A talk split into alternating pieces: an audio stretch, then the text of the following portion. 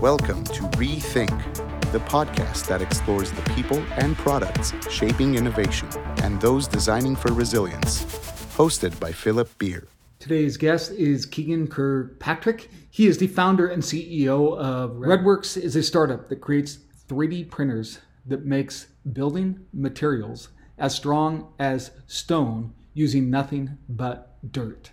Keegan, that's a very brief intro about you. Can you please share with those listening a little bit more about your background and experience? Sure.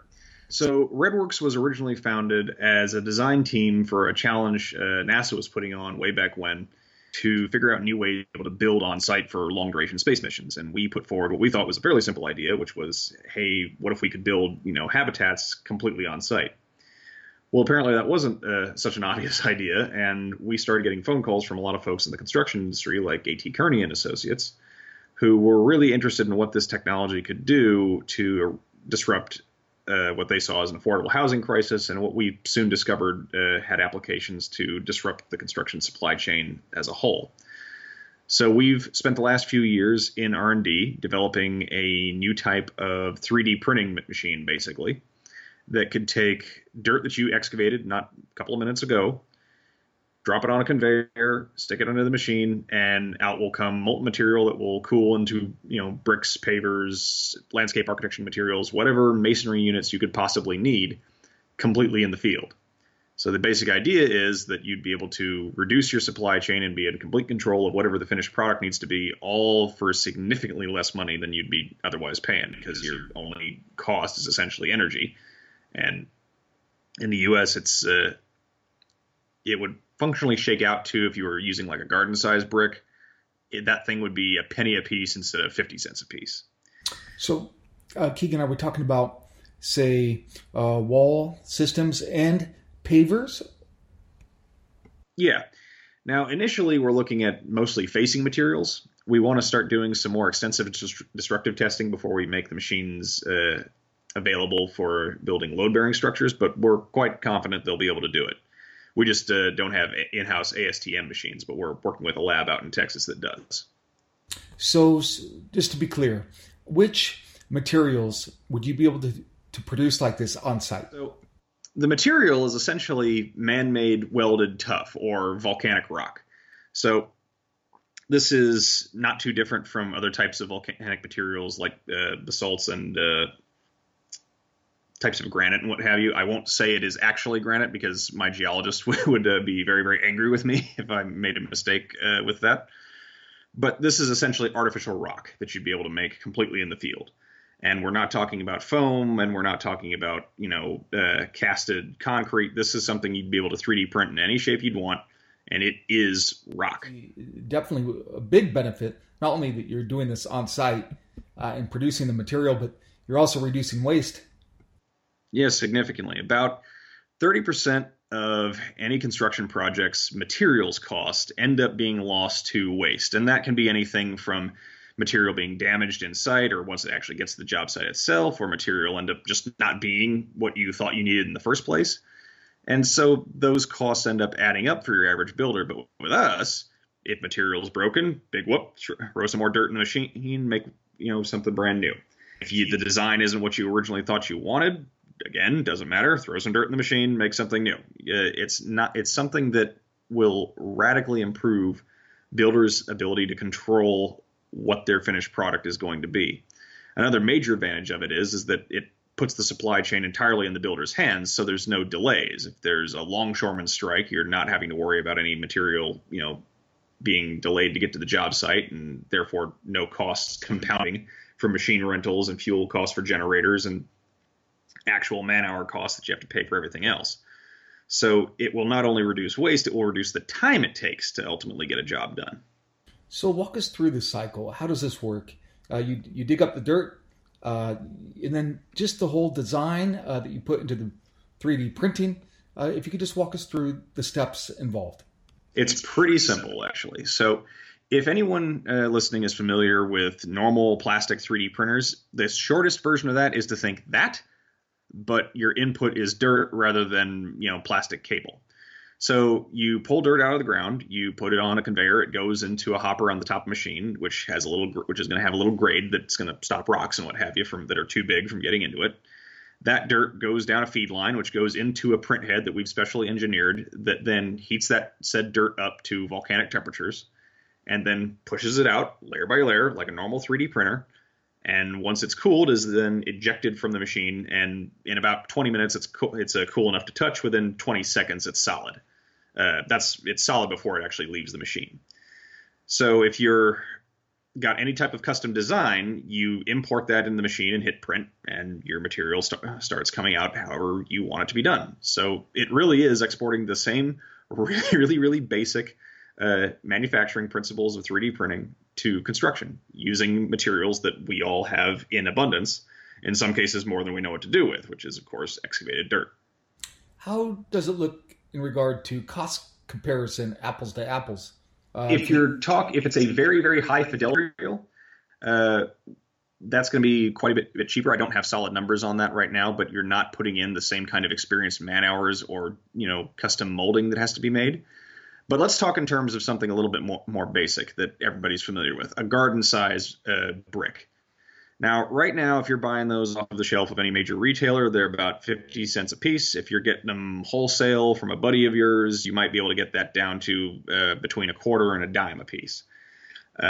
With our machine, if you're operating on the average power consumption in the United States, which is about 12 cents per kilowatt hour last I checked, that shakes out to being about a penny per brick. If you're doing it in California or Arizona or any other state that has, we're at peak operations, solar makes energy cheaper than free. The same can be said for your building materials. So if you're planning on building in the Southwest, your costs are going to fall through the floor. If you're planning on building anywhere else in the U.S., they fall by an order of magnitude. Sounds like a no-brainer. Are builders putting this to practice yet? Not yet. We are still finishing up our first machine. We're going to be having bricks being made very soon. I don't want to say actual times just yet because this is still an engineering challenge, and any engineer who tells you a deadline is lying to you. But we do have some early customers lined up who are interested in using this for demo products.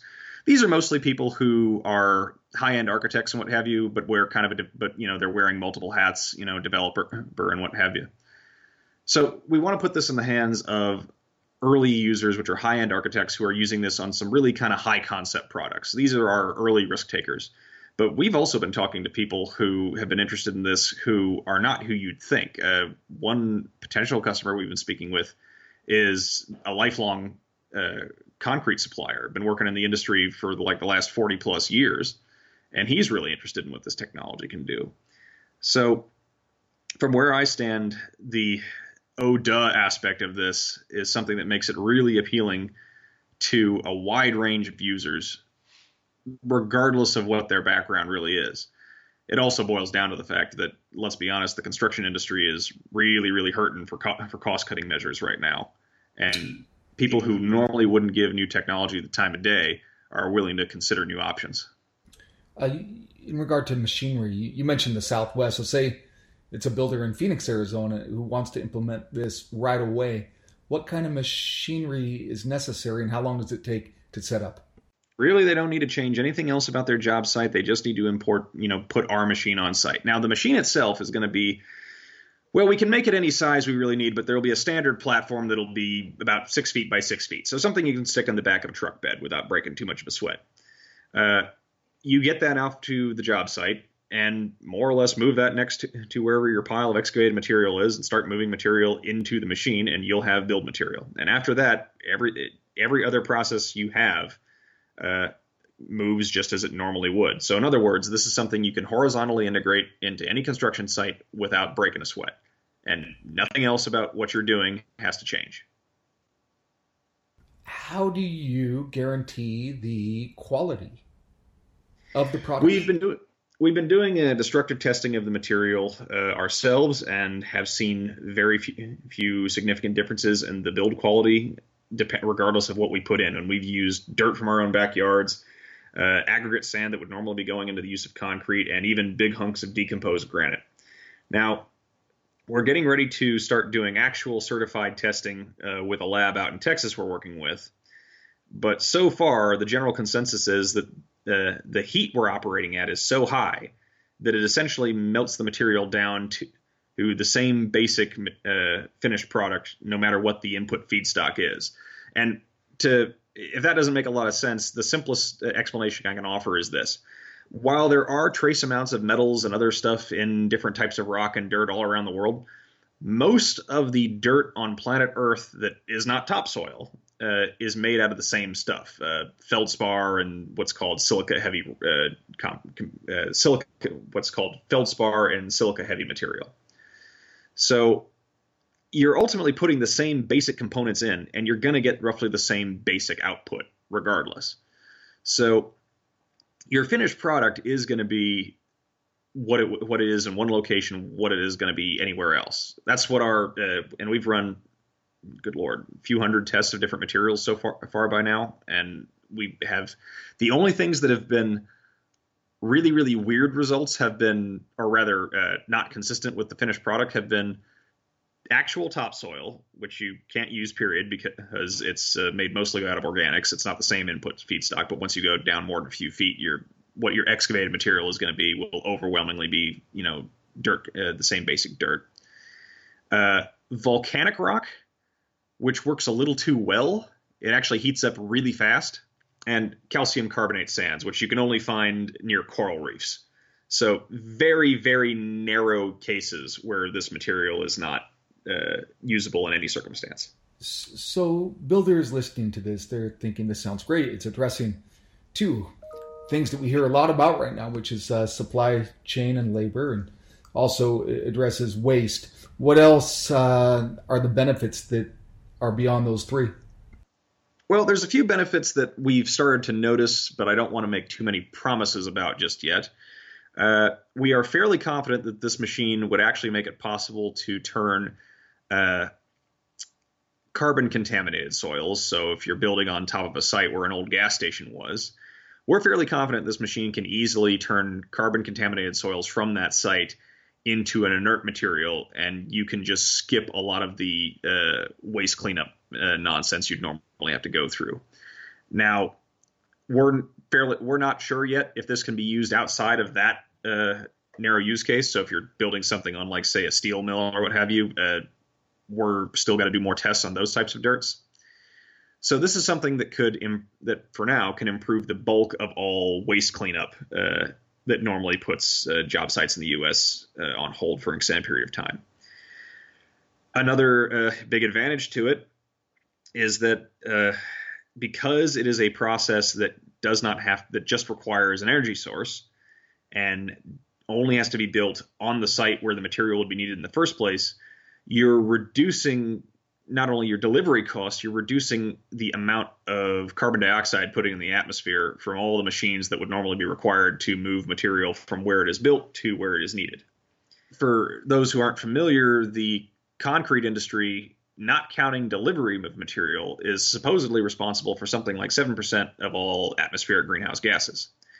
So this is a material that will radically improve a job's ability to be sustainable.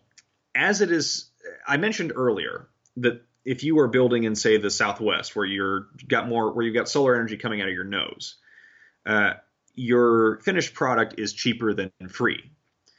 Well, if say you're not a builder, say you're just someone who is operating in dirt removal or any type of recycling, you could be able to set one of these things up inside a vacant lot in, around 5 other job sites, and take in everybody else's material, and during peak production of energy, when energy is cheapest, you could then stick material in the machine and then make bricks for less than free. And in a sense, it's kind of a form of energy exportation, where you're able to take an excess of energy, turn that into a finished product, and ship that out to people who might not be able to make it at the same cost. So the use cases are really fascinating, and the ability to make material completely custom in the field is something where I couldn't even begin to get into the applications of that. If you ever want to know what this stuff can really do, take 5 minutes and head down to like a local architecture school or whatever and talk to those kids about what they would do if they could make literally any build material they needed completely on site. And they'll throw at you more ideas than you'll ever be able to come with on your own. it's really fascinating what the potential uses for this thing really are. I'm sure we're going to be seeing and hearing more about Redworks in the coming months, if not sooner. If people want to know more about you or the company, what's the website? How do they reach you? So you can find us on Twitter at Redworks CTI, or you can find us online at www.redworks3d.com. And you can find me on the website provided on the website. Is that Redworks 3D with the number and letter D? Yes, that is a REDWORKS 3 and a D.com.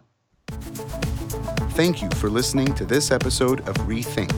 Find a complete library of past episodes at iTunes or wherever you're listening to this.